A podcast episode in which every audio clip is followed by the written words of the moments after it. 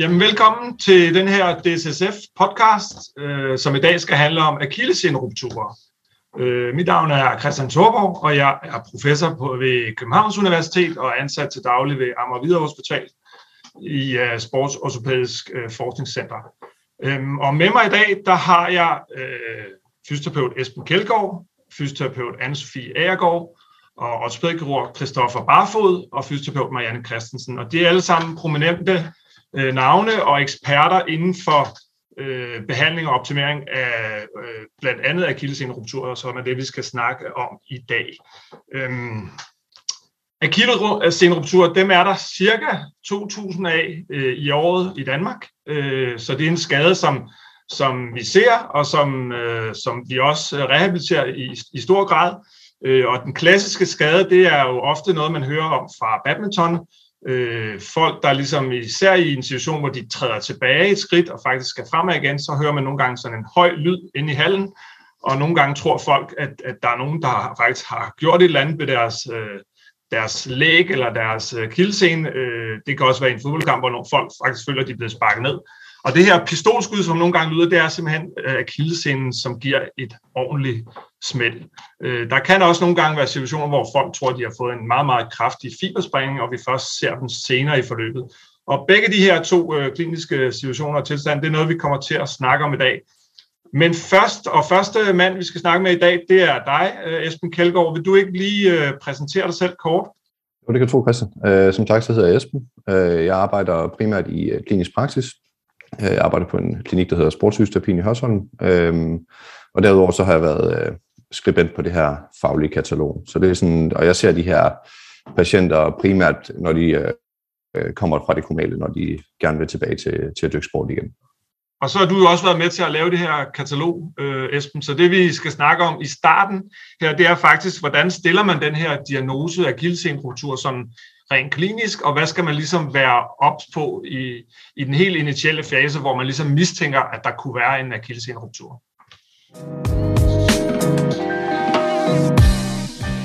Jamen, øh, det, det umiddelbart, man vil gøre i, i, i klinisk praksis, hvis man får sådan en, en potentiel patient ind her, det vil jo selvfølgelig være at, at, at lytte til anamnesen, som du selv beskriver, så, så er der nogle karakteristika, som, som gør sig gældende, når det er, at man rumperer den scene her. Øhm, så allerede der har man nok lidt en, en formodning om, at der kunne være tale om en akillesenruptur. Øhm, det er selvfølgelig rigtig vigtigt med de differentielle diagnostiske overvejelser, som vi kommer ind på senere.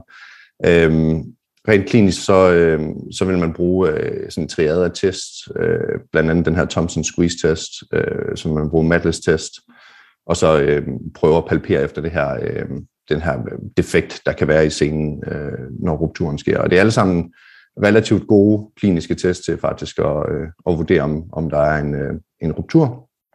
Øh, hvis man mistænker, at der er en, er en total ruptur af scenen, så skal patienten henvises til, til en skadestue, og så vil vi helst have dem gipset i den her øh, stilling, altså de her cirka 30 graders plantarflektion, øh, så hurtigt som muligt. Øh, både hvis de skal behandles konservativt og, øh, og operativt. Så det, øh, det er op til den ortopædkirurgiske afdeling at vurdere. Og, og du nævner de her øh, test. Prøv lige at gennemgå principperne. Hvad er det egentlig, vi forsøger at frembringe med de her tests? Så du nævner Thompsons test og Madles test. Hvad, hvad, hvad, hvis du sådan skulle beskrive kort, hvad er det egentlig, vi forsøger at, og, og hvad kan man sige, rent mekanisk at gøre i forhold til at finde ud af, om, om der er en, en ruptur? Altså hvis vi tager Thompson, som jo sådan er den, er den bedste test af de her tre her, øh, både til at bede eller afkræfte diagnosen, så er det, at man ligesom øh, laver den her, det her squeeze på, på lægmusklen, øh, som så gerne skal få plant sig ned til at faktisk at, at, at vise en plantarflektion i ankelledet. Øh, så hvis man ikke oplever den her plantarflektion i ankelledet, når det er, man trykker på den, så øh, vil man forvente, at, øh, at der er en ruptur af scenen. Øh, og derimod, hvis der så kommer en, en reaktion, så kan man nok forvente, at der i hvert fald er en stor del af scenen, der er intakt. Og hvordan med den anden, den Madles Malles, det er, det, der bliver man så positioneret øh, maveliggende med 90 graders flektion øh, i, i knæet, og så øh, vil man kigge på øh, vinklen af, af anklen, om den ligesom står spontant i en lille plantarflektion, eller om den bevæger sig lidt mere ned mod en dorsalflektion. Og hvornår er den positiv der? Jamen, øh, en, en, en lidt mere dorsalflekteret ankel, eller ned mod en neutral stilling, vil jo så indikere, at, at der er en ruptur i scenen, der er spænding i scenen, sådan normalvis vil trække den i en let plantarflektion. Fint. Og så øh, tog du jo allerede en lille bitte smule hul på, øh, hvordan man ligesom skal gå videre i systemet, og, det, og der tænker jeg også, at vi kan bringe ortopædkirurg Christoffer Barfod ind i billedet. Hvis du bare lige kort vil præsentere dig selv, Christoffer, og hvad du laver til hverdag. Jeg hedder Christoffer og er ortopædkirurg på Hvidovre Hospital, sidder i et kontor fra Christian. Øh, jeg har skrevet Ph.D. omkring akillesindrupturer og forsket i det de sidste 15 år. Øhm, og er ansvarlig for den akillesindbehandling, vi har her på Hvidovre Hospital, som hovedsageligt drives af fysioterapeuter, hvor vi så er inde over, når der øh, skal opereres. Øh, men ellers så er det to dedikerede fyser, der ser alle vores rupturer her. Ja, fordi hvis du ligesom skulle tage stafetten videre der fra Esben, hvad set fra, fra din stol, fra ortopædkirurgens stol, hvad er vigtigt, hvis man som fysioterapeut ligesom mistænker, at her kunne der være en, en akillesseneruptur på, hos en af vores patienter? Enten, du kan både beskrive det sådan helt akut, hvis vi ser dem ude på banen, men også hvis vi ser dem nogle uger senere i en klinik, hvor det måske er blevet misset lidt, at det var det, der var foregået. Ja. Øhm, hvis vi ser dem akut, øh, eller når, når man ser dem akut ude i, i hallen, så er der ikke så stor tvivl typisk. Det er det høje smelt, som vi beskriver. Patienten kan ikke komme på tær og humper rundt. De skal selvfølgelig til en skadestue og behandles videre der. Det tricky ligger nok nærmere, når I ser de oversete rupturer øh, i klinikken. Og der øh, er det min opfattelse, at I som fyser tit er dygtigere til øh, bevægeapparatsdiagnostik, end en almindelig praktiserende læge eller en ung skadestuelæge nødvendigvis er. Øh, så, så der har en rigtig vigtig rolle i at, at fange dem, der, der, der ryger gennem nettet der. Og der kan det desværre være, hvis vi nu tager de to tests, som, som Esben beskrev før, at ved en øh, calf squeeze test eller Thompsons test, øh, der trykker man jo på hele muskulaturen på, på bagsiden af lægen. Så der vil man godt kunne få et plantarrespons, selvom scenen er gået. Så, så man skal være bevidst om, at man tager fat om, om gastrocnemius-delen og, og squeezer den, og så lægge det sammen med palpationen og Matles test. Og hvis man ved Matles test har foden hængende, det er jo sammenligning mellem de to fødder, hvis den ene fod hænger lidt mere end den anden, så er der noget galt øh, fordi så må der være en fiberstruktur, der er brudt, hvis foden kan, kan gå i øget øh, dorsiflektion i forhold til den raske. Det synes jeg, det er fint, Christoffer, fordi det er netop, man kan sige, også i klinikken, hvor, man, hvor altså, der kan være patienter, som har lidt svært ved nogle gange at skælne øh, om, og som også selv beskriver det som en meget, meget kraftig fibersprængning i lægen. Det er i hvert fald nogle af de oplevelser, jeg har haft, hvor, men så, hvor der er gået en 3-4 uger, hvor man måske ikke lige i første omgang så tænker, så kan det jo ikke være en akilleseneruptur, hvor de også kommer gående ind. Hvordan, hvordan fanger vi dem? Fordi du siger, at fysioterapeuter er gode til at fange dem, men der er nogle af de her tests, som, hvor du siger, at det snyder lidt, og så kan du sige, at test, i hvert fald hvis den er positiv, øh, så skal man måske begynde at tænke, ruptur. Hvad så derfra? Fordi vi kan, vi kan jo ikke stille diagnosen. Hvad gør vi så? Jeg synes også, det er pissvært. Øh, hvis der er forskel på, hvordan fødderne står ved en Matles-test, så vil jeg synes, de skulle videre til, til udredning, og helst hos en ortopædkirurg, gerne en fodankel øh, interesseret kirurg. Øhm, og så er det det med billeddiagnostikken. Hvor passer billeddiagnostikken ind i det her? Fordi vi har rigtig gode modaliteter. Vi har ultralyd, vi har MR. Øh, ultralyd øh, har det problem, at, at man tit vil kunne finde noget, der ligner intakte fiberbunder i sådan en scene. Og det kan være øh, det kan være øh, plantariscenen, der står og spænder hen over rupturen, eller det kan simpelthen være, at, at fiberne går forskellige steder. En scene rumperer ikke på det samme sted, en fiberne går forskellige steder, så trækker scenen sig. Det gør, at der altid er scenefiber, der passerer rupturstedet. Så en urutineret øh, ultralydsoperatør vil kalde de fleste rupturer for en partiel ruptur. Derfor skal man tolke dem med øh, respekt, og hvis man klinisk ser, at der er seneforlængelse i form af en ændret Matles-test, så er der altså noget galt. Øhm, ved MR, der, der øh, får man et godt billede af hele lægen, men, men opløsningen af selve akillescenen er ikke ret god. Øhm, så det er noget, man kan hjælpe, der hjælper en i diagnostikken, men, men man må ikke bero udelukkende på, øh, på billedmodaliteter. Og så kunne det godt være, at vi lige skulle bringe Esben ind igen, fordi hvad nu Esben, når, altså i den situation, hvor, hvor skaden sker ude i hallen, fysioterapeuten er til stede, og man er sådan set ikke i tvivl, som Christoffer øh, siger om, hvad der er sket, hvad, altså, hvad er så den, den mest optimale tilgang øh, til den her atlet? Øh, hvordan hjælper vi atleten bedst muligt?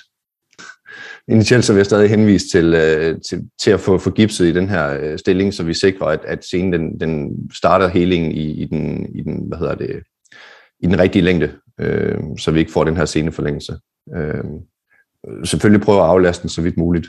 Øh, eventuelt med, med, med krykker, hvis, øh, hvis muligt, øh, indtil, indtil de kan få den gipset. Øh, det, det tror jeg, det vil være min initiale behandling. Det vil simpelthen være bare være for dem, for dem skibet så hurtigt afsted til nogen, der, der har lidt mere kompetente til det, end jeg er. Ja, præcis. Og, så, og, hvad, og hvad sker der så, når man kommer på skadestuen, Christoffer? Eller hvad, vil det, hvad burde der ske i hvert fald? Altså det her, nu er vi ude i gætværk. Det er noget, vi ikke har evidens på. Men jeg kan sige, hvis min scene gik, så er jeg ikke i tvivl om, hvad der skulle ske. Så skulle den her fod i maksimal spidsfod umiddelbart efter. Og så skulle jeg have en, en, en i halen til at holde den der. Og så skulle den ikke ud af den position. Og så når jeg kom på skadestuen, så var der ikke nogen, der skulle prøve min fod i dorsiflektion. Der var, altså, den skulle bare blive der. Øhm, og så skulle jeg have lagt en gipskin, og så skulle den så scannes på et tidspunkt, og så skulle man vurdere overlappet. Og det er jo ikke det, der sker. Det, der sker, det er, at folk de træsker rundt på en fod, der bliver presset maksimalt i dorsiflektion, kommer ind på skadestuen, så sidder de der med foden i dorsiflektion, kommer de ind til en yngre læge, der river og flår i den der fod og, og mærker på sene og muskel, og så får de så derefter lagt en gips, som for, i mange tilfælde er i plantarflektion, men i nogle tilfælde, så er det sådan en, en mærkelig mellemstilling, øh, som er tættere på neutral. Øhm, og, og det er en rigtig dårlig start på den behandling. Den fod skal simpelthen i plantarflektion for at få de der senefiber, der har givet sig, de skal presses tilbage i mit hoved, før at koaglet konsolideres og gør, at senestumperne ikke kan komme tilbage på plads de ligger jo inde i en, i en scene skede, som gør, at de ligesom kan glide, forestiller jeg mig, i det akutte forløb. Og den evne mister de på et tidspunkt. Så jeg tror, at de der første timer er rigtig afgørende. Og det har, men, men det er udelukkende teori. Men, men det, er, det er et super måde ligesom også at komme over i det næste, fordi det handler jo netop også lidt om, hvad, hvad består behandlingen så i? Og der er jo ligesom forskellige veje at gå, øh, og kan man sige, noget af det, der måske for nogen kan lyde lidt overraskende, det er, at man godt kan vælge en, en operations, altså at man godt, man godt kan vælge en et behandlingsvalg, der også går på, at man ikke opererer. Så kan du ikke lige prøve at forklare, Kristoffer, hvilke øh, muligheder har man ligesom som patient, og, og hvilke overvejelser ligger der ligesom bagved, om man enten går øh, operationsvej eller en mere konservativ vej i behandlingsvalget?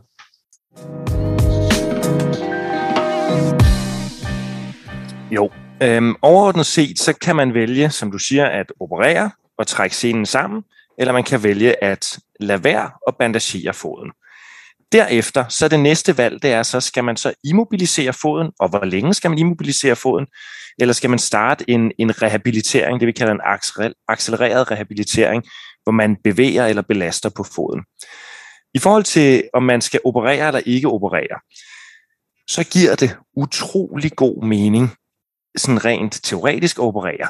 Man har en struktur, der er revet over. De her sceneender, de er gået, de har trukket sig, og når vi åbner op og går ind, vi får fat i sund scenevæv på begge sider, vi trækker scenen tilbage, vi har en fod, der går fra at hænge sådan her før operationen, til at komme op og stå i maksimal spidsfod, når vi forlader patienten. Det føles så rigtigt. Problemet er bare, at vi kan simpelthen ikke se det. At, at der er forskel fra det til den ikke-operative behandling, når vi kigger på patienten efter et år. Vi kan ikke måle det på funktion, vi kan ikke måle det på patientrapporteret outcome, og vi kan gud døde med heller ikke måle det på forlængelse af scenen bagefter. Og det er mystisk. Der er noget, vi ikke har forstået i denne proces. Der, hvor der er en forskel i resultatet, det er risikoen for at rive scenen over igen. Når vi har været inde og operere folk, så er risikoen 1-2% for at rive over igen. Og den er op på en 5-10%, når man behandler ikke operativt. Øh, og, og det er en betydende forskel på de to øh, behandlingsmodaliteter.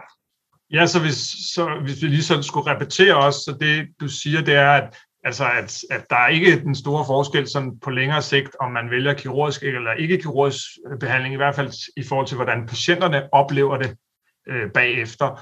Men prøv lige at så, hvis du ligesom skulle forsvare øh, ikke-operativ behandlingsvalg, hvad er det ligesom, det, hvad, er også, hvad er det, det kan i forhold til også at forsøge at skabe øh, seneheling igen? Kroppen har en øh, imponerende evne til at regenerere sig selv. Øhm, og der dannes hos næsten alle øh, og en, en ny senestruktur. Der er ganske få, og det er ældre diabetikere og lignende, hvor der simpelthen kommer et hul. Men, men hos øh, 99,5 procent gendannes der en senestruktur lige meget, hvad vi gør. Og så er det det med, hvordan bliver kvaliteten af den senestruktur god, og hvordan får vi en sene i korrekt længde, som gør, at musklen kan arbejde. Fordi risikoen er, at hvis senen bliver for lang, så vil musklen ikke have en ordentlig arbejdsstilling at arbejde i. Men tilbage til det spørgsmål, undskyld Christian, øh, og det er, hvordan retfærdiggør man det? Og det er, at, at scenen, øh, kroppen er i stand til at regenerere, og den regenererer en senestruktur. Og ved at lade være med at operere, så undgår vi de risici, der er forbundet med operation. Og det vi ser i sjældne tilfælde, det er dyb infektion. Det er noget rigtig møg, når det sker. Vi ser nerveskader nogle gange. Det er også noget møg, når det sker, selvom det er sensoriske nerver. Øhm, og derfor så skal vi jo kunne måle en effekt, hvis vi skal operere. Øh, det, det tror jeg, vi alle sammen har det på den måde. Der er ingen, der skal skære i mig, medmindre der er en god grund til det. Ja, og, og, og nu snakker du lidt om det her med, at scenen ikke må blive for lang, altså den ikke må forlænge sig for meget, men kan du ikke også prøve at sige noget omkring de her to behandlingsvalg, altså kirurgisk versus ikke-kirurgisk? Hvordan ser det ud i forhold til sceneforlængelse? Fordi du beskriver jo, hvordan I så fint får scenen øh, trukket så meget sammen som overhovedet muligt, så meget overlap som overhovedet muligt, både med spidsfod og så også operationsmæssigt. Øh, er, er det så sådan, at en, dem, der er behandlet kirurgisk, ikke forlænger sig lige så meget som de andre, eller, eller er, er, er der heller ikke nogen forskel her? Og, og hvilken betydning har det, hvis scenen bliver for lang? Det var to, to tre spørgsmål, beklager. Ja, hvis vi starter med, øh, med det med, om vi kan forhindre sceneforlængelse ved at operere. Og det kommer an på, hvilke studier man kigger på. Generelt sker der en, en sceneforlængelse lige meget hvad.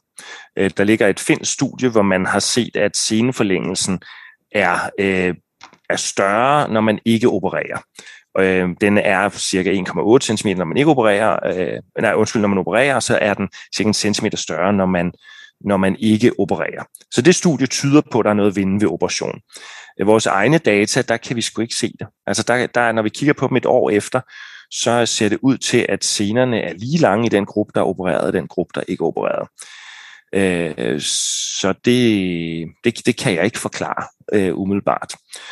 Øh, grunden til, at vi er så, øh, så opmærksom på øh, seneforlængelse, det er, at musklen øh, skal kunne kontrahere sig, den skal kunne trække sig sammen. Musklen er bygget op af sarkomerer, der har en given arbejdslængde. Og hvis den arbejdslængde bliver ændret, så kan musklen ikke trække sig sammen. Så når senen bliver for lang, fordi musklen og senen hænger jo sammen, så bliver musklen for kort. Og så når den prøver at trække sig sammen, trækker den ikke i senen. Og der har vi, der, så indstiller musklen sig over et halvt til et helt år, så bliver musklen mindre, den tager sarkomer af kæden, sådan at den kommer tilbage i en arbejdslængde, så musklen kan arbejde, men det bliver en mindre og svagere muskel med et dårligere afsæt. Det vi ser er, at hvis vi kan genskabe en scene i korrekt længde, så kan det godt være, at musklen i starten bliver slap, men så kan du genopbygge din muskel.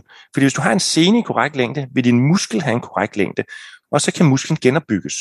Hvis du først har en scene, der er for lang, vil du aldrig, lige meget hvor hårdt du træner, kunne genopbygge en muskel med korrekt og normal struktur.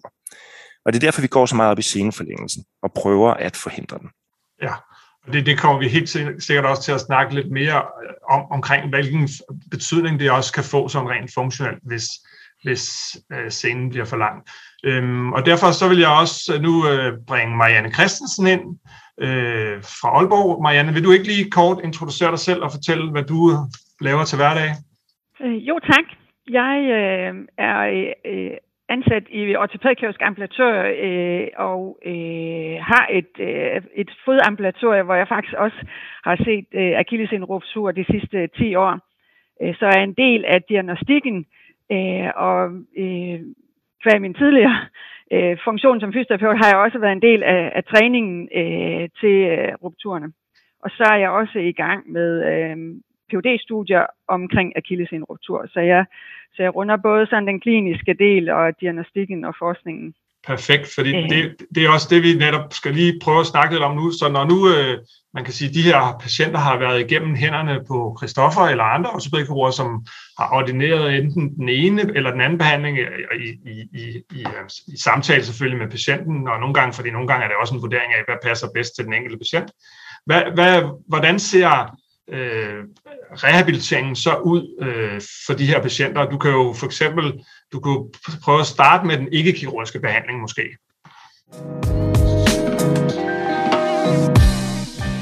Ja, faktisk så vil jeg nærmest sige, at, at vi gør ikke så stor en forskel på øh, den kirurgiske og den ikke-kirurgiske behandling, fordi at vi ved, at scenen skal have lang tid om at hele, øh, og, og det vigtigste for begge grupper, det er, at øh, at man får lavet en immobilisering i starten, og hvor at man rent biomekanisk skal sørge for, at, at foden er i en spidsfodstilling, for at seneenderne får ro til at hele, øh, og det gælder både den kirurgiske og den ikke-kirurgiske. Så, så om man vælger gips eller en støvle med kiler i, det vigtigste her, det er at, at få den her øh, afslappede øh, spidsfodstilling. Øh, så det er jo typisk det, der sker på skadestuerne øh, rundt omkring. Og så er der lidt forskel på, hvordan man laver forløbet, men typisk en gradueret øh, oprettelse til normalt øh, niveau, hvor man tager en kilo ud af gangen, eller skifter fra en spidsfodgips til støvle, og, og med kiler man langsomt retter op.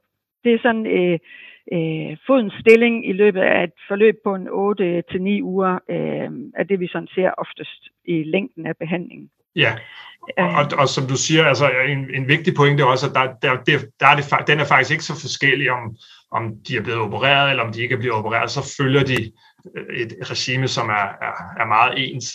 Er der nogen forskel? Er der noget, du kan komme i tanke om, du, man gør anderledes, eller er det, vil du sige, det, det har stort set ikke den store betydning for dig, rehabiliteringsmæssigt, om de er blevet opereret eller ikke opereret?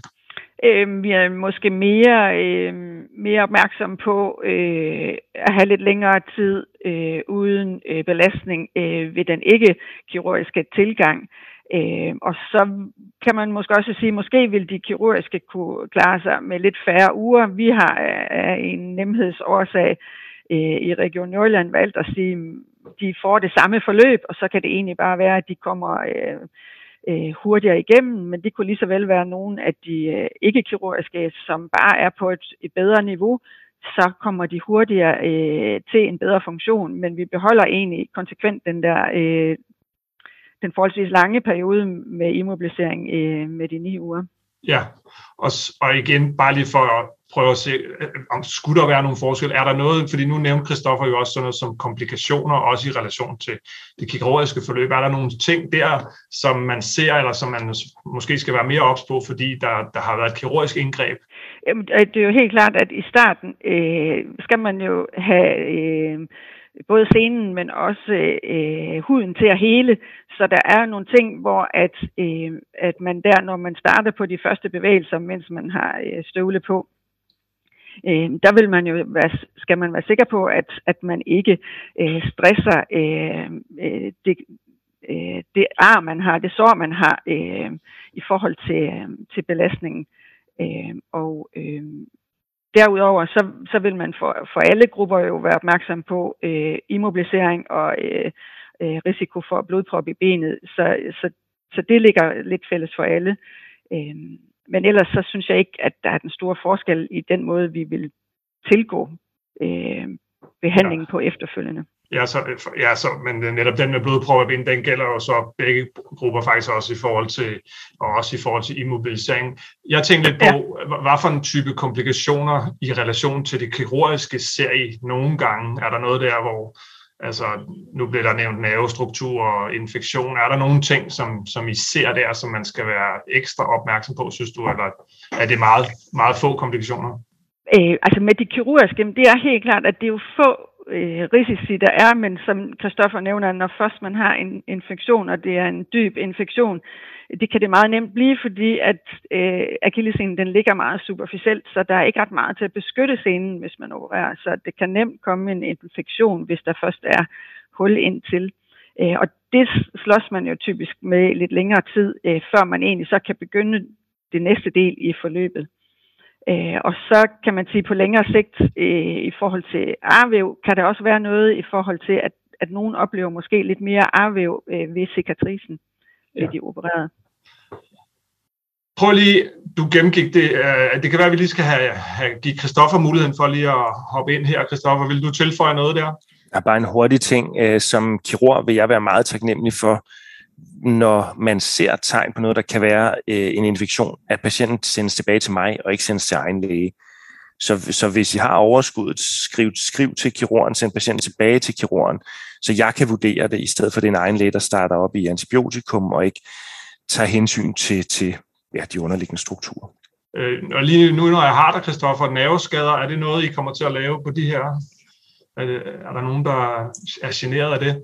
Øh, ja, det gør vi. Øh, det er igen sjældent. Øh, når man laver åben kirurgi, så er det rigtig sjældent. Når man laver minimal invasiv kirurgi, så er det hyppigere. Der er det sådan en 6% cirka.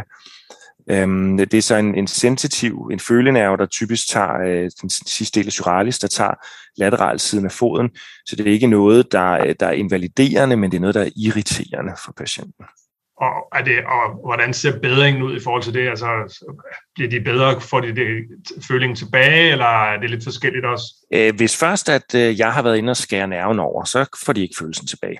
Hvis jeg har sat en sutur omkring, som jeg kan fjerne, så vil de nok godt kunne få det tilbage, men, ja. men det er ikke sandsynligt. Så hvis først vi har skadet en nerve, så er den skadet. Ja.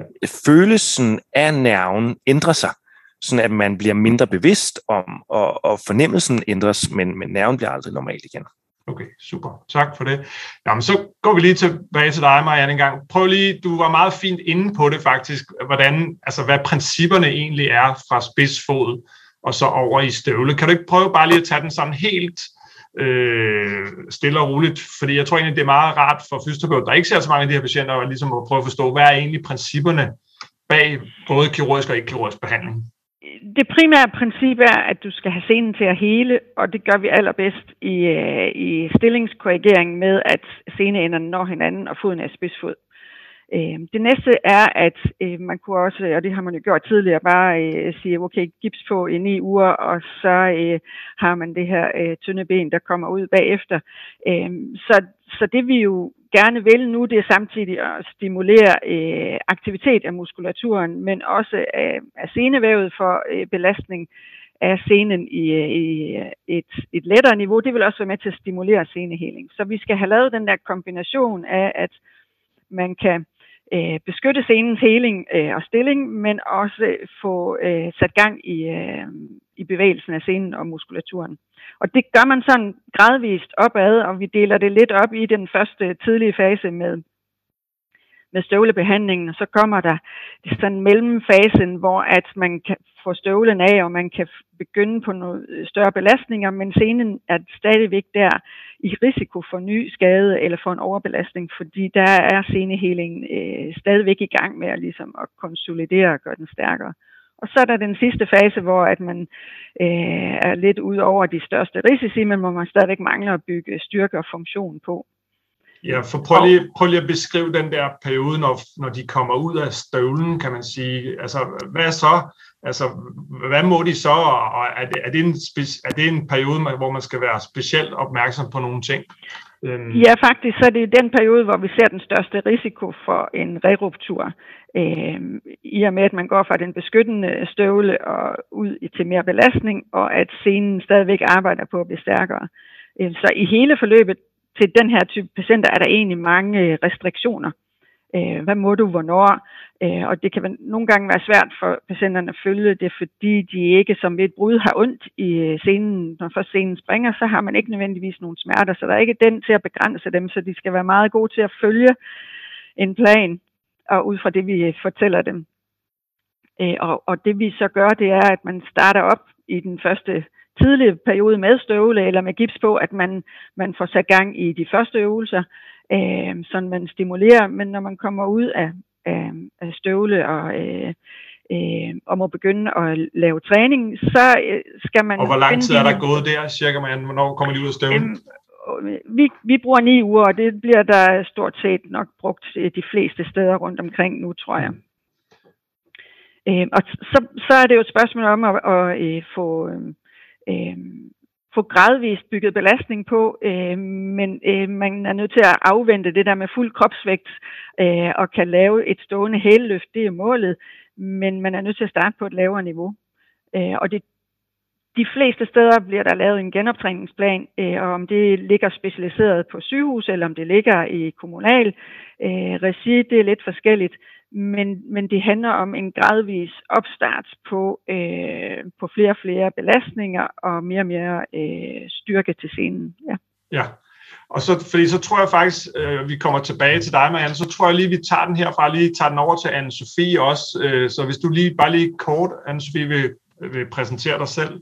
Ja, tak Christian. Jeg hedder Anne-Sophie Jægergaard, og øh, jeg kommer ud fra Institut på Idrætsmedicin og Fysioterapi øh, på Bispebjerg Hospital, hvor jeg øh, sidder lige nu og forsker i øh, heling af senevæv og genoptræning af senevæv, og min baggrund for, for det er, at jeg er idrætsfysioterapeut og har set øh, overbelastningsskader og akutte skader, øh, og derfor nu prøver at få et, øh, et lidt mere vævsperspektiv på os. Øhm, hvad var det, jeg skulle sige noget om Christian? Nej, men det, hvad hedder det, du skulle bare præsentere dig selv, så det er perfekt. Okay, tak. hvad hedder det? Nej, fordi grund til, at jeg tænker, at det vil være relevant lige at få dig på banen her, det er, at, øh, at netop det her vævsperspektiv, og også det her med, når de kommer ud af støvlen, og, og, og, og I har jo også lavet en masse undersøgelser på Bispebjerg, som også kigger på det her sceneforlængelse, også i forbindelse med træning. Så, så hvordan er det så, når man kommer ud af den her støvle, kan man sige, er der så, øh, fordi hele rehabiliterings... Øh, perioden bliver jo tit beskrevet som sådan noget 4 til seks måneder, men når man så kommer ud af den her støvle, øh, og Christoffer snakker også noget om accelereret forløb, skal den så bare have fuld gas? Øh, er det meget vigtigt, at man virkelig bare får så meget styrketræning på som overhovedet muligt, eller hvordan, hvad, hvad skal man ligesom tænke på der? Altså man kan jo sige, hvis man ser sådan på selehelingen sådan helt generelt, så, så kan man sådan overordnet dele det op i, i flere faser. Og der er sådan en helt akutte fase, som er var et par dage, hvor der sådan kommer noget hematom, der kommer en masse øh, gode ting til, som øh, blodlæm og, og andre øh, sådan, øh, vækstfaktorer, som skal hjælpe med at rydde lidt op og lave sådan en, ligesom få det til at holde sig i ro også i starten. Og så har vi sådan den næste fase, som er af vækstfasen, kan man sige. Det er der, hvor vi typisk ser, at scenen bliver forholdsvis tyk. Øhm, og i den fase, der er der noget, øh, noget man kalder granulationsvæv, typisk som, det er ikke lige så stærkt som, øh, som rigtig væv, og derfor er der typisk også mere af det i den periode.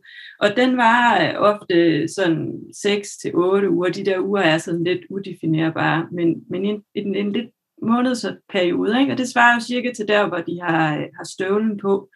Og så kan man sige, at den fase, der så begynder at træde i kraft derefter, det er sådan en fase, hvor det her øh, første væv, der er blevet dannet, det skal langsomt skiftes ud med noget stærkere væv, og det skal også ligesom have en mere alignet struktur til at komme til at ligne mere senevæv igen.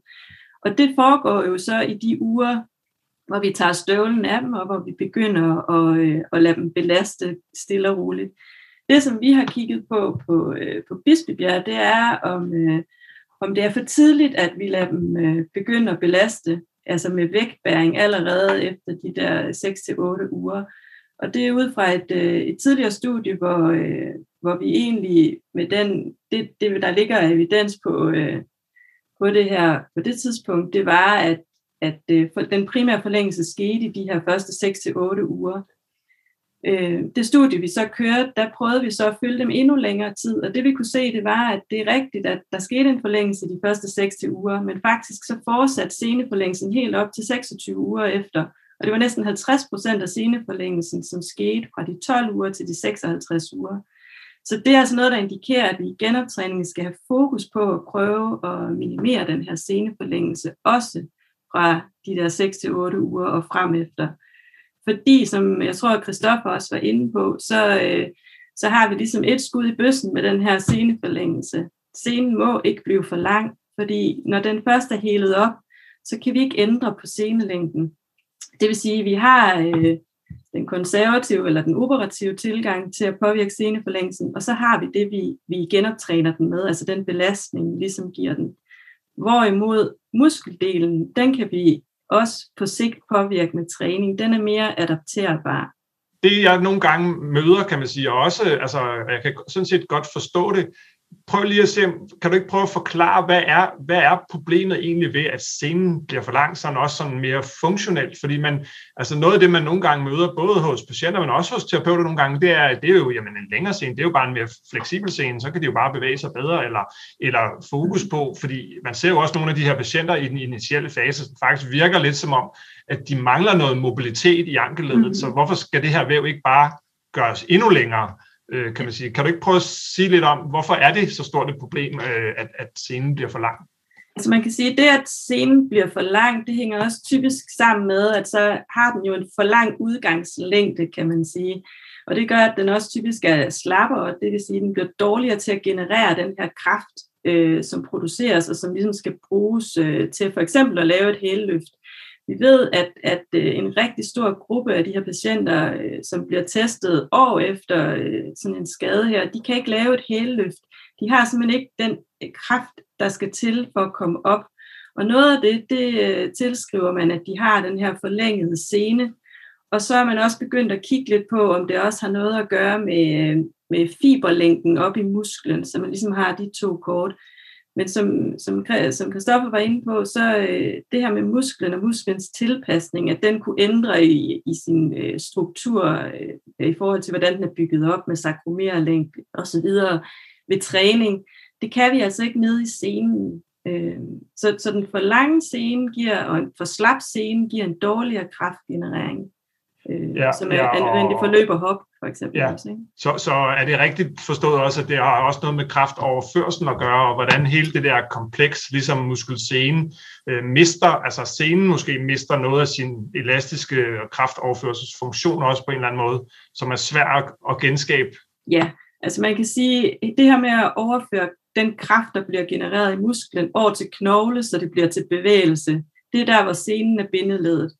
Og, og man kan sige, man kan jo forestille sig lidt ligesom en elastik. Altså hvis vi får en, en akillescene, der er blevet, øh, blevet for lang, altså så skal den, så, når man strækker i den, så bliver den ligesom dårligere til at generere kraften videre. Ja, og, og måske endda også i de, hvad kan man sige, i de øh, relevante ledvinkler, hvor man normalt ville skulle gøre det, kan man sige. Øh, ja. Så prøv lige at prøv lige at fortælle lidt om, og der kan vi lige bringe Marianne ind lidt igen også, øh, men øh, du kan lige starte, Anne Prøv lige at sige lidt om, hvordan kommer det så også til udtryk ved nogle af de her patienter, når man så ser dem øh, efter en 4-6 måneder, og de skal til at lave nogle ting, der er lidt mere kraftfulde. Hvad, hvad ser man typisk hos de her patienter? Jamen det man typisk ser, det er, hvis man bare sådan kigger på dem, så vil deres, øh, deres lægmuskel vil typisk være atrofieret. Man vil se en, en mindre lægmuskel. Øh, man vil også se en scene, der typisk er tykkere, fordi den, den stadig har øh, noget mere væv for måske at kompensere for, at det, vævet ikke er så stærkt, kan man sige, som, som det øh, i en rask scene. Og så vil man se, at de ikke kan komme op øh, på, på tær. Altså de kan ikke, har, kan ikke generere den kraft, der skal til for at løfte, løfte op. er der nogle ting, du tænker, Marianne, du vil tilføje også som sådan klassisk eller typisk for, for de her patienter? Øh, men det er helt øh, spot on, at det er det samme billede, man ser øh, på patienterne, at, øh, at de mangler øh, den der evne til at gå op på, på tæer, og at det jo faktisk er atrofi. Og øh, indimellem så er det jo også sådan, at der er nogen, der øh, har øh, meget atrofi, øh, og de måske har lidt svært ved at få kontakt til muskulaturen, så der er også lidt forskel på, hvor nemt de har ved egentlig at fange den der muskel, der skal i gang med at, at bruges igen. Og, og nogle af dem, synes jeg egentlig, at det ser man, at det er egentlig noget, der starter helt fra, fra den tidlige fase, at nogle de fanger hurtigt, når man nu skal i gang med at bruge den, også selvom der ikke er stor belastning på. Men andre, de er faktisk lidt svære ved at få kontakt og finde den der øh, funktion af musklen igen. Hvad, hvordan forsøg, hvad sker der i musklen, hvis senen er for lang, for eksempel? Altså, hvordan ser muskelaktiviteten så ud? Så man kan jo sige, når det der sker, når scenen bliver for lang, det er jo, at musklen forkortes, og dermed så får den også en anden øh, bevægebane derinde, og penetrationsvinklen, øh, altså den vinkling, man har af muskelfiberne inde, inde i musklen, ændrer sig også. Og det har betydning for den kraft, musklen ligesom kan generere. Ja. Ja, så, og, det var meget forenklet. Ja, ja, ja, men det, det, det er en god forklaring, man kan sige. Så, så nogle gange kan altså, det er, det er igen det her med, at for meget, for lang scene er svært også at kompensere for rent øh, muskelmæssigt, træningsmæssigt, også senere hen. Ja, øhm. så, så en ting er jo, at, at de, man siger, at patienten kan ikke, kan ikke generere kaffe, men de kan, har måske heller ikke muligheden for det. Altså rent fysiologisk er der ikke ja. mulighed for, at de kan yde den her kraft med den muskel. Nej. En god den... Og så har Christoffer lige hånden op, så spring du bare ind, Christoffer. Ja, tak, Christian. En, lige i forhold til det her, en generel misforståelse, som jeg synes, jeg tit ser, det er, jamen når scenen, eller når musklen bliver kortere, så må den jo blive bredere. Mm. Det er jo klart, at hvis du tager en akut muskel og, og skærer senen over og trykker op, så vil den fylde ud. Men det er altså ikke virkeligheden efter, at musklen har adapteret sig.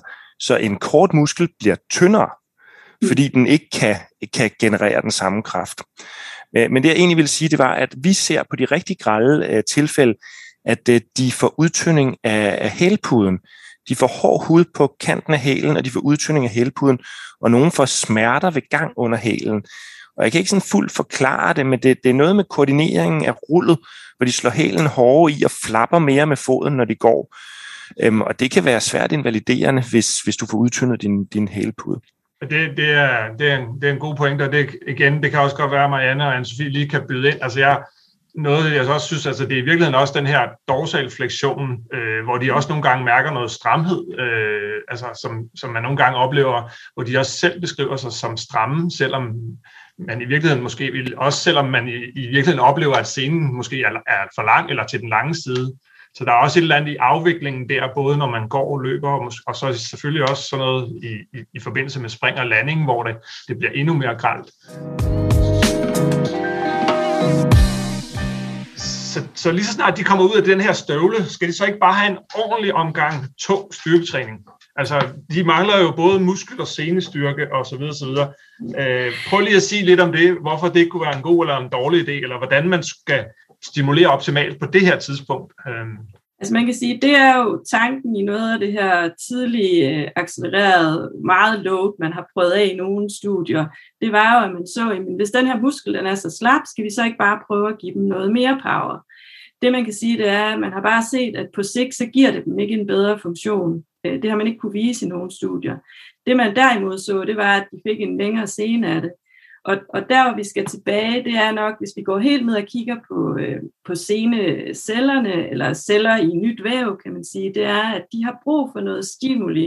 Det vil sige, de har altså brug for at få at vide øh, et eller andet input, der fortæller dem, at du skal blive til en senecelle, og du skal begynde at producere noget kollagen, som er byggesten, du skal begynde at producere nogle af de her andre faktorer, vi skal bruge for at bygge nyt væv.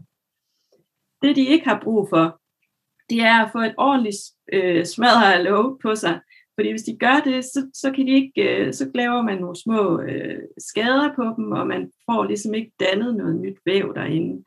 Derimod så bliver det mere til sådan en for lang scene, man får ud af det. Så vi har den her balance mellem, at vi vil ikke give dem for lidt, fordi så får vi ikke noget stimuli til, øh, til cellerne, men vi skal heller ikke give dem for meget, så vi begynder at lave, øh, lave skader, altså mikroskader derinde fordi det resulterer i en for lang scene, hvorimod det andet, det giver os noget opbygning af noget væv, det giver os også noget alignment. Så vi skal nok ind og differentiere mellem, at vi snakker vægtbæring, som jo for scenen, en ny scene er høj loading, altså bare under gang belaster vi ret meget. Øh, og så simpelthen det, vi typisk ser jo, som bliver brugt i dag i genoptræning, det er, at man ubelastet bevæger det vil sige, at man giver scenen en lille smule stretch, uden at den får vægt behag. Så hvis vi nu tager den der periode, hvor der stadigvæk er sceneforlængelse, det ville jo være ærgerligt, hvis vi som terapeuter var med til at gøre det værre. Altså, kan vi gøre det værre? Og, og hvad er det, der gør det? Øh, hvor er det, vi skal være opmærksomme? Øh, det vi har valgt at gøre i forhold til træning, det er egentlig at lægge det i faste rammer i forhold til at øh, have noget ubelastet uden vægtbæring på i starten øh, Øh, og øh, så gradvist øge vægtbæringen i forhold til, hvad de kan. At det er, når du rejser dig op og skal lave helløft, så vil det være bilateralt, øh, før du kan, øh, kan lave en unilateral. Øh, og sådan nogle ting kan du styre i din træning. Det er straks øh, sværere at styre, når du skal guide patienterne til, hvordan gør de, når de skal i gang med at arbejde. Øh, for det, det er faktisk en, en funktion, som kommer til at ligge meget før de egentlig vender tilbage til sport, og der kan det være, at der er der mange, øh, som øh, simpelthen er nødt til at sige, at jeg er nødt til at skal i gang med at arbejde, ellers så bliver jeg fyret. Øhm, så der ser vi noget, hvor det er meget svært at kontrollere, hvordan gør man, og der forsøger man jo at, at sige, give dem råd til, hvordan kan de øh, lade være med at øh, belaste for meget, og man kan bruge sko med ekstra hælhøjde, men det er stadigvæk en belastning, man skal i gang med det er en god pointe, fordi her kan man sige, vi er altid så fokuseret på, hvilke øvelser man skal lave, men her siger du, at der kan være noget i den daglige belastning og den funktion, man har i sit arbejde, som gør, ja. at du faktisk hele tiden belaster din akillescene. Kan du give nogle eksempler på nogle, I er ekstra opmærksom på? Nogen, der skal tilbage til noget bestemt, hvor du tænker, her skal vi lige... Øh, ja, men det er jo meget de øh, fysiske arbejdsfunktioner, hvis man er tømmer, øh, eller øh, man har øh, noget, hvor man skal stå hele dagen. Øh, Øh, dem er vi meget opmærksom på i den tidlige fase, allerede til to ugers kontrollen, og snakke med dem om, hvordan øh, man kan komme tilbage på arbejde med en gradvis, og ikke komme for tidligt tilbage. Øh, og øh, derudover så er der faktisk også mange, som siger, jamen nu kan jeg komme ud og gå nogle ture, når man får støvlen af. Så tænker de, at øh, jo længere øh, tur og gåtur de har taget, jo bedre. Men vi ser dem øh, netop, at de så kommer til at gå lidt hovedløst, altså bare gå meget, øh, og hvor ikke de lægger mærke til, at de egentlig bliver træt, og så kommer de til at halte noget mere, og så er det, man egentlig belaster scenen der, hvor de ikke selv kan nå at stoppe igen. Og for at vende over til den, Christoffer nævnte med hælsmerterne, der sker jo det, at når du har øh, manglende muskelkræfter, måske også for lang sene, altså du har en længere standfase, du står meget længere tid på din hæl, og det er jo en del af det, der også gør, at de simpelthen har ondt i hælen, fordi de laver slet ikke det der øh, løft, hvor de kommer videre på forfoden. Øh, så det, det hænger tit ved der, og så hvis de så bare har gået øh, mange kilometer, fordi det er det, de kan, øh, så tænker de, at de har trænet godt, men de har egentlig øh, overbelastet. Perfekt, tak Marianne. Og så tænker jeg, at vi netop, fordi så kan vi lige hoppe tilbage til Anne-Sophie, fordi så skifter vi lige en lille smule patientkategori, fordi det her er jo nogle af, at de her weekend warriors, som har været ude måske at spille badminton, men deres dagligliv er måske egentlig bare, at de er tømmer eller står i butik, og, og så er der jo også de her folk, som skal tilbage til højt niveau på idræt. Det kan også være eliteidræt, men det kan også være, at folk, der bare dyrker meget idræt og mere eksplosiv idrætter. Hvordan, øh, hvordan går det dem, Anne-Sophie? Altså, fordi de har jo, hvad kan man sige, lidt, det er nogle lidt større krav, der bliver stillet til deres akillescene-kompleks øh, end, end, end tømmerne, også på længere sigt, også når vi er ude over de der 4-6 måneder. Altså man kan jo sige, at det man ved fra, fra studier, det er jo, at, at de, mange af dem har en ufuldstændig return to sport, for, for når man først får den her type af skade, og det er også en hyppig årsag til karrierestop inden for, øh, for eliteidræt. Og, og man kan sige, altså elitefolk og, øh, og sportsfolk generelt har jo ikke anderledes senevæv end os andre. Altså helingstiderne kan vi ikke ændre på. Og jeg tror, det er vigtigt, at vi holder fast i det her med, at vi både ser, at altså, metabolismen og også forbedringen i stivheden, den foregår altså helt op til et år efter i den her øh, population af, af skader. Så, så vi, vi ser nogle, øh, nogle deficit inden for, øh, for eliteidræt, som gør, at folk simpelthen må ændre deres øh, aktivitetsniveau.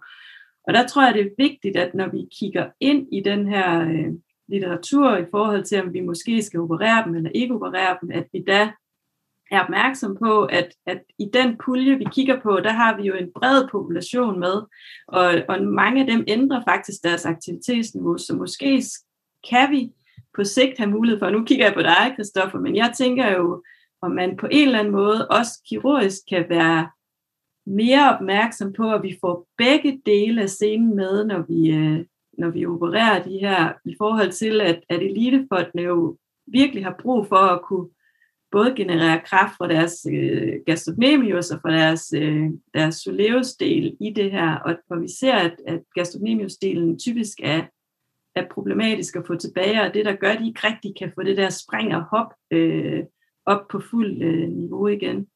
Og inden, det kan Christoffer få lov at svare på, fordi inden, og det nævnt, du har nævnt det kort, Christoffer, også, men når man kigger på de her to behandlingstilgange, hvor det er kirurgisk og ikke kirurgisk, så, så er den kirurgiske jo bedre i forhold til øh, færre rerupturer.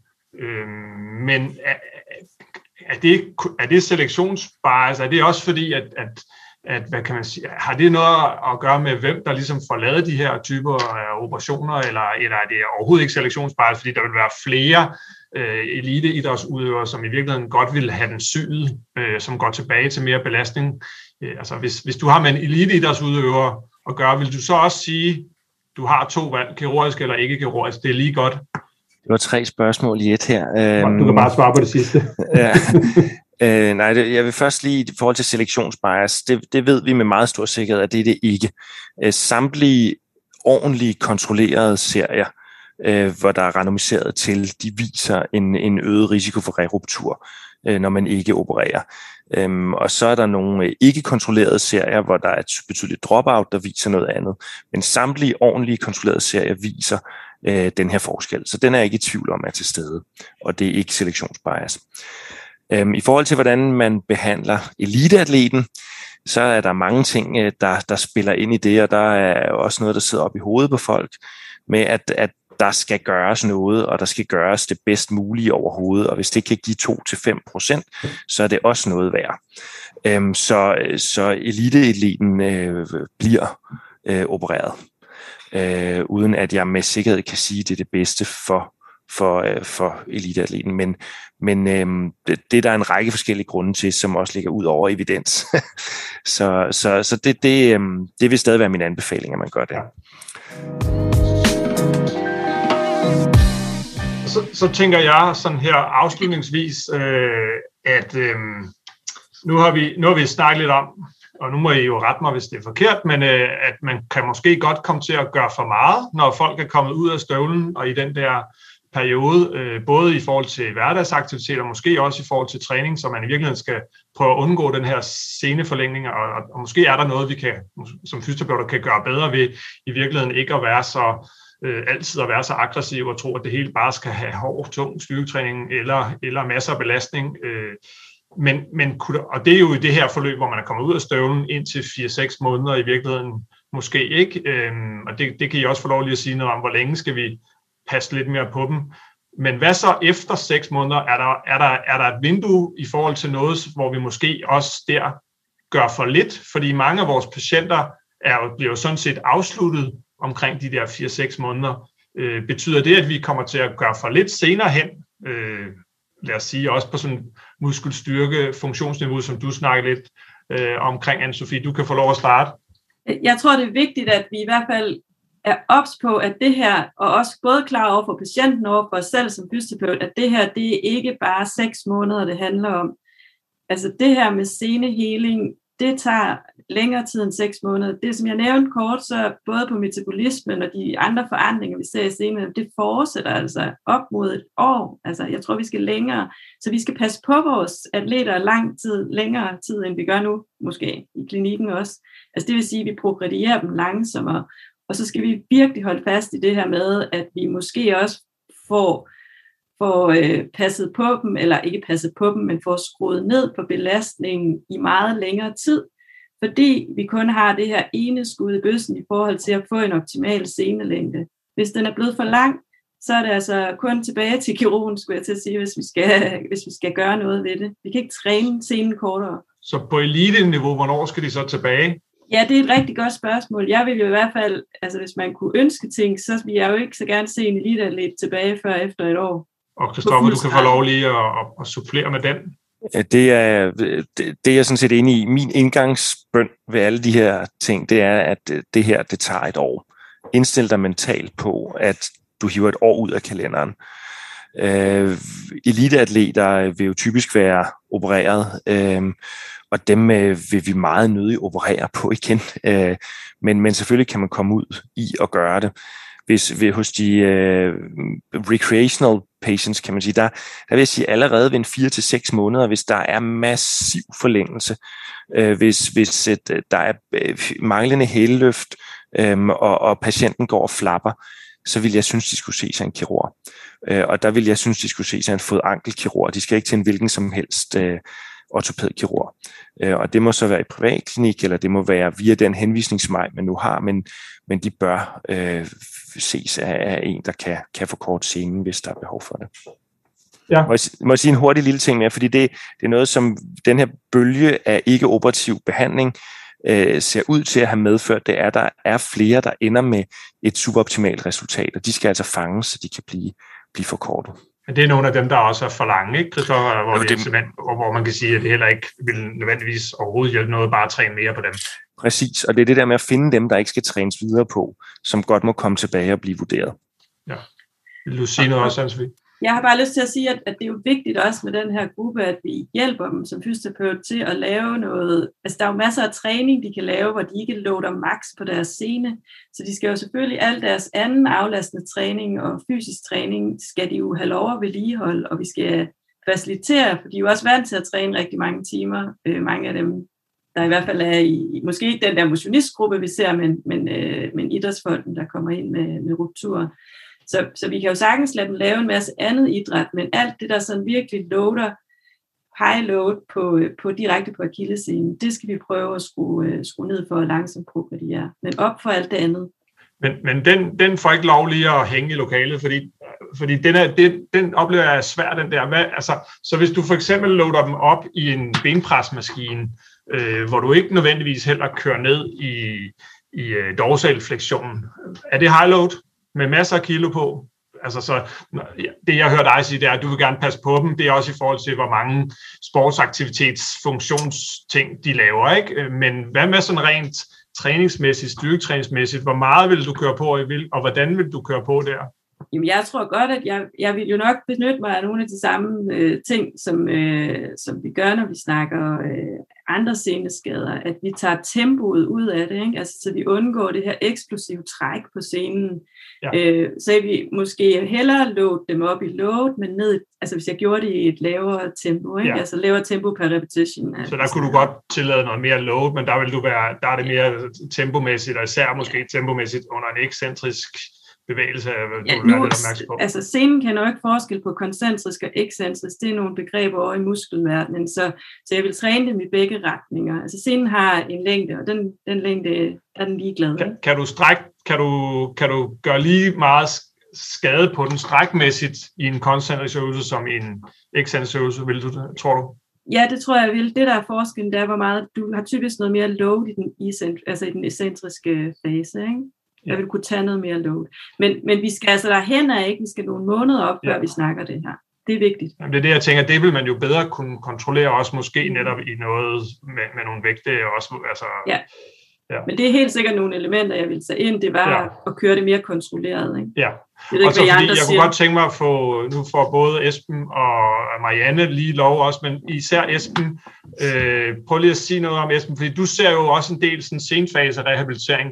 Så, så det er egentlig frit for nu, fordi som jeg hører det, så er det ikke fordi, vi har sindssygt meget evidens i den del af, hvor meget vi egentlig kunne optimere på det tidspunkt. Og i virkeligheden er der også mange atleter, der allerede render rundt derude, selvom vi ikke synes, det måske er det mest optimale. Det, det minder jo lidt om korsbåndsdiskussionen også, hvor vi gerne vil have 12 måneder, men nogle gange så er de jo derude tidligere. Ikke? Så, så når du ser dem plus 6 måneder, altså hvad, hvad er det, hvad oplever du? Øh, er der nogle ting, hvor du tænker, her kan jeg virkelig optimere noget, som, Øh, her er det en fordel, de kommer hos mig, i stedet for at de bare kører det selv, for eksempel. Ja, men der er flere aspekter i det. Øhm, der, der er jo hele det her øh, muskelsenekompleks her, styrken i det. Øh, så, det, så er der alt det plyometriske arbejde øh, til dem, der skal tilbage til sport, øh, øh, som, som jo også er en, er en stor del af det. Øh, der var lige grund til, at jeg lige havde den der race hand, det var egentlig fordi, sådan lidt som Anna-Sophie også var inde på nu her, i forhold til, at load er jo ikke bare load.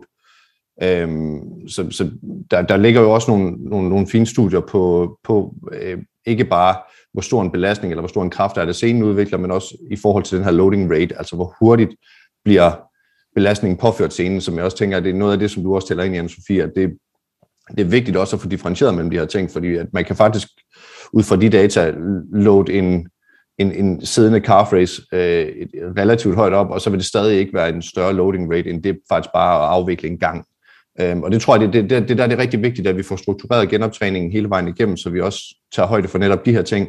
Fordi som Marianne også var inde på, så, så er det tit de her ting, som de ikke selv tænker over. At, at gang bare er en, det, det er jo bare gang.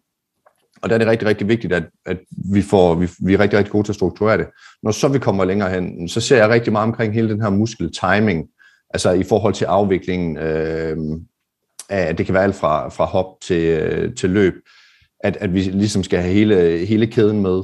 Øhm, og, og det her med, med forfodsisæt, og hvor hurtigt er de til at spænde op. Og, så der er rigtig mange aspekter i den del af det, øh, i, i den reaktive del også, øh, som, som er meget af det, vi arbejder på. Men det er så, når, måske når vi kommer endnu længere hen, fordi de fleste af dem, jeg ser, de har ikke muskelstyrken til det.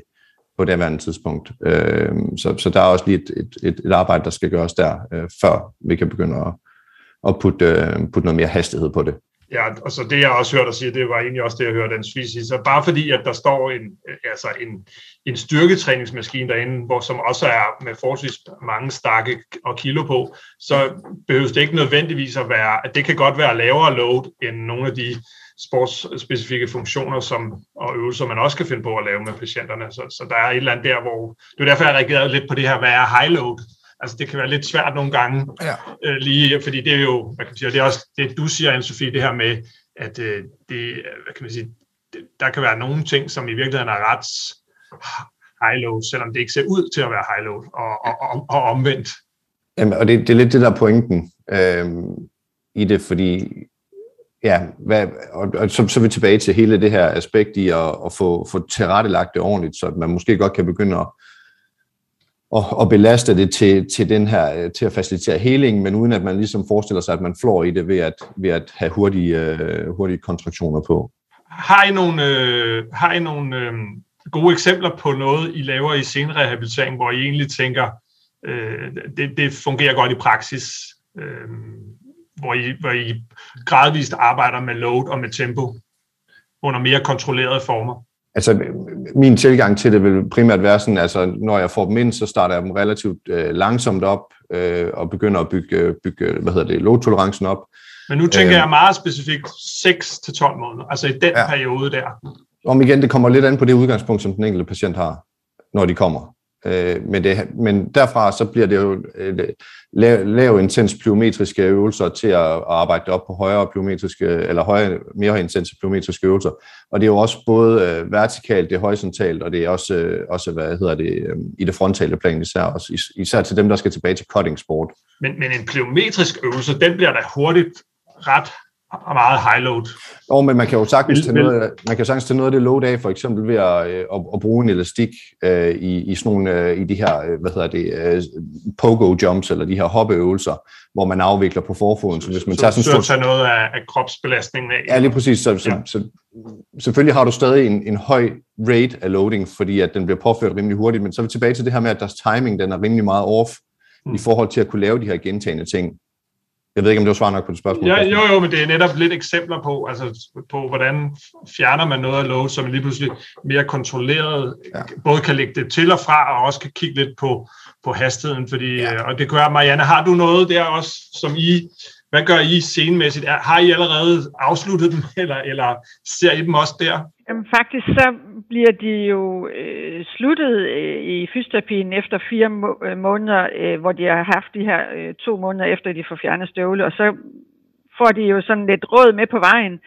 Øh, men min oplevelse er, når jeg så ser dem til en seks måneders kontrol i ambulatoriet, at det er lige der, man kan fange dem med og hjælpe dem til, nu er det der, hvor de kan begynde at se, hvordan skal min plan være med tilbage til arbejde, tilbage til sport, og så, ja, altså, det, jeg tror, der er det mest vigtige her, det er information, sådan at den, der står med skaden på sig selv, ved, hvad er det, det handler om. Fordi hvis ikke de forstår, øh, hvad det er, de skal være opmærksom på, øh, så går de ud og gør det, de plejer at gøre, øh, og, og nogen de går i gang med arbejde, og så siger de, så venter jeg til et år efter, og så starter jeg til fodbold, men uden egentlig at have testet sig selv, er jeg så klar til fodbold? For en ting er, at vi siger, at det må du efter et år, men du skal jo være fysisk klar til det, så man skal måske være bedre til at have nogle stoptest, at sige, hvad er det, du skal kunne, for at kunne komme videre til, øh, til den næste del i den her træningstrappe. Øh. Laver, har de brug for en lidt mere individualiseret øh, plan der, eller er det noget, I hjælper dem med, eller hvordan? Altså... Øh, vi, vi, det vil jo, så vidt man nu kan, når man har patienter på et hold, om, og der er mange på holdet, så bliver det svært at lave meget individuelt, men til slutsamtalen på holdet, der gør de oftest det, at de øh, snakker specifikt med den her patient, hvad skal de gå videre med? Ja. Øh, men det er meget op til patienterne, hvor meget skal de træne videre, og der går der arbejde ind over den for mange af dem. Så den der forståelse af, hvor mange timer skal jeg egentlig bruge på at træne, det, det er også en vigtig ting. Ja, og man kan sige, at det, det er jo lidt sådan et skisme, det der med, at vi har lidt den der tendens i Danmark til, at vi afslutter, øh, hvad kan man sige, øh, i, i vores systemer nogle gange. Og så, så er spørgsmålet, hvad så med, med resten af rehabiliteringen, som jo egentlig først er færdig seks måneder senere, eller måske aldrig er helt færdig. Øh, nu skal Christoffer lige have lov at, at sparke ind her til sidst. Øh, tak, Christian. Øhm, jeg tror, det er vigtigt at inddele det i faser, øh, fordi der, der er stor forskel på det der med, hvad der skal genoptrænes i starten, og hvad der skal genoptrænes senere i, øh, i rehabiliteringen. Og jeg er meget enig med det, Esben sagde, at, at de påvirkninger, man, man laver ved træning i starten, øh, overstiger ikke den belastning, der er ved almindelig gang og bare patienten går med krykker og svinger benet frem og tilbage, så vil man aktivere den posturale muskulatur, og så vil man trække gastrocnemius, og det vil give en belastning af rupturstedet. Og i det øjeblik, du begynder at sætte foden ned og afvikle over foden, så går der betydelige kræfter igennem i akillescenen. Øh, så, så i den første fase der, der tænker jeg, der er jeres rolle hovedsageligt at holde fast i patienten, og, og undgå, at de laver for meget i hverdagen, og undgå, at de Altså at sørge for, at de har det der hælløft, går med en, en kondisko øh, med, med, med hælløft eller en kile. Øhm, og så er det først efter der, de der 4 til seks måneder, og måske er vi helt hen ved seks måneder, som Anne-Sophie er inde på, at man virkelig skal begynde at træne. Men der vil jeg slippe dem løs. Det er sådan, jeg gør det. Så siger jeg, sandsynligheden for, at den romperer igen, er meget lille, og jeg tror ikke på, at der sker forlængelse fra nu af, så nu må du sådan set presse den så meget, som du får lov til af din fysioterapeut. Og Anne-Sophie, noget i forhold til det? Jamen, jeg er sådan set enig i det der med, at vi skal kigge, vi skal også kigge på, dele det op, at vi kigger på, hvornår skal vi være gode ved scenen, og så kan man sige, når vi ligesom ikke tror, at scenen den tager skade af belastning mere, så skal vi måske også designe vores genoptræning, så vi fokuserer på muskeldelen. Og det er der, hvor man kan sige, Christian, at, at vi måske skal kigge på de ekscentriske elementer. Det er det, min kollega Rikke Høfner, hun sidder og kigger på lige nu om de her patienter, vi ser år efter med, med, med store deficit, om man på en eller anden måde med intensiv ekscentrisk træning kan give dem noget funktion tilbage. Og det er jo ikke ved at påvirke scenen, fordi den kan vi ikke røre ved, men det er, at man simpelthen øh, kan, kan prøve med intensiv ekscentrisk træning og påvirke øh, fascikellængden i, øh, ved den her hårde ekscentriske træning. Og det er der noget, der tyder på i det data, som hun forhåbentlig snart kommer ud med. Ikke? Ja. Så, så man ligesom tænker muskel og sene, men vi kan ikke begynde at, at give den gas med scenen og få den til at forandre sig, før at vi er sikre på, at vi ikke skader senehelingen. Ja, og så er der, må der være et eller andet, der også handler om tilvældingen til den nye situation. Og jeg tænker også, at de her funktionelle øvelser, plyometri og sådan noget, også har en anden funktion om, at fordi man ser jo tit de her atleter, altså jo højere niveau de skal tilbage på, jo flere ting ser man også, at altså, de er godt klar over nogle af de her situationer, hvor de faktisk har lidt problemer. Øh, det, kan være, det kan være sådan en simpel ting, som for eksempel at skulle accelerere for stående. Øh, det ved en fodboldspiller godt, øh, hvis, hvis de mangler kraft. De kan godt mærke, at de ikke kommer så hurtigt afsted på de tre første skridt osv. Så, så, så, så, så der er noget, altså der, der, der, det er jo der, hvor man kan sige, at det kan godt være, at Christoffer synes, at jamen, der er gået seks måneder, men der vil være nogle atleter, som simpelthen har brug for længere tid, før, det, før de er der sådan rent præstationsmæssigt også. Øhm. Jeg tror, vi slutter den her. Øhm, og så siger jeg mange, mange tak for alle de øh, eksperter, vi havde med, og for alle jeres bidrag. Det var fantastisk, og jeg håber, at der er en masse øh, fysioterapeuter og læger, som øh, arbejder med de her patienter, eller som, som i hvert fald ser dem, og som er blevet meget klogere også i forhold til, hvordan vi optimerer forløbene for dem i fremtiden. Øh, i fremtiden. Så tusind tak til alle sammen for at deltage.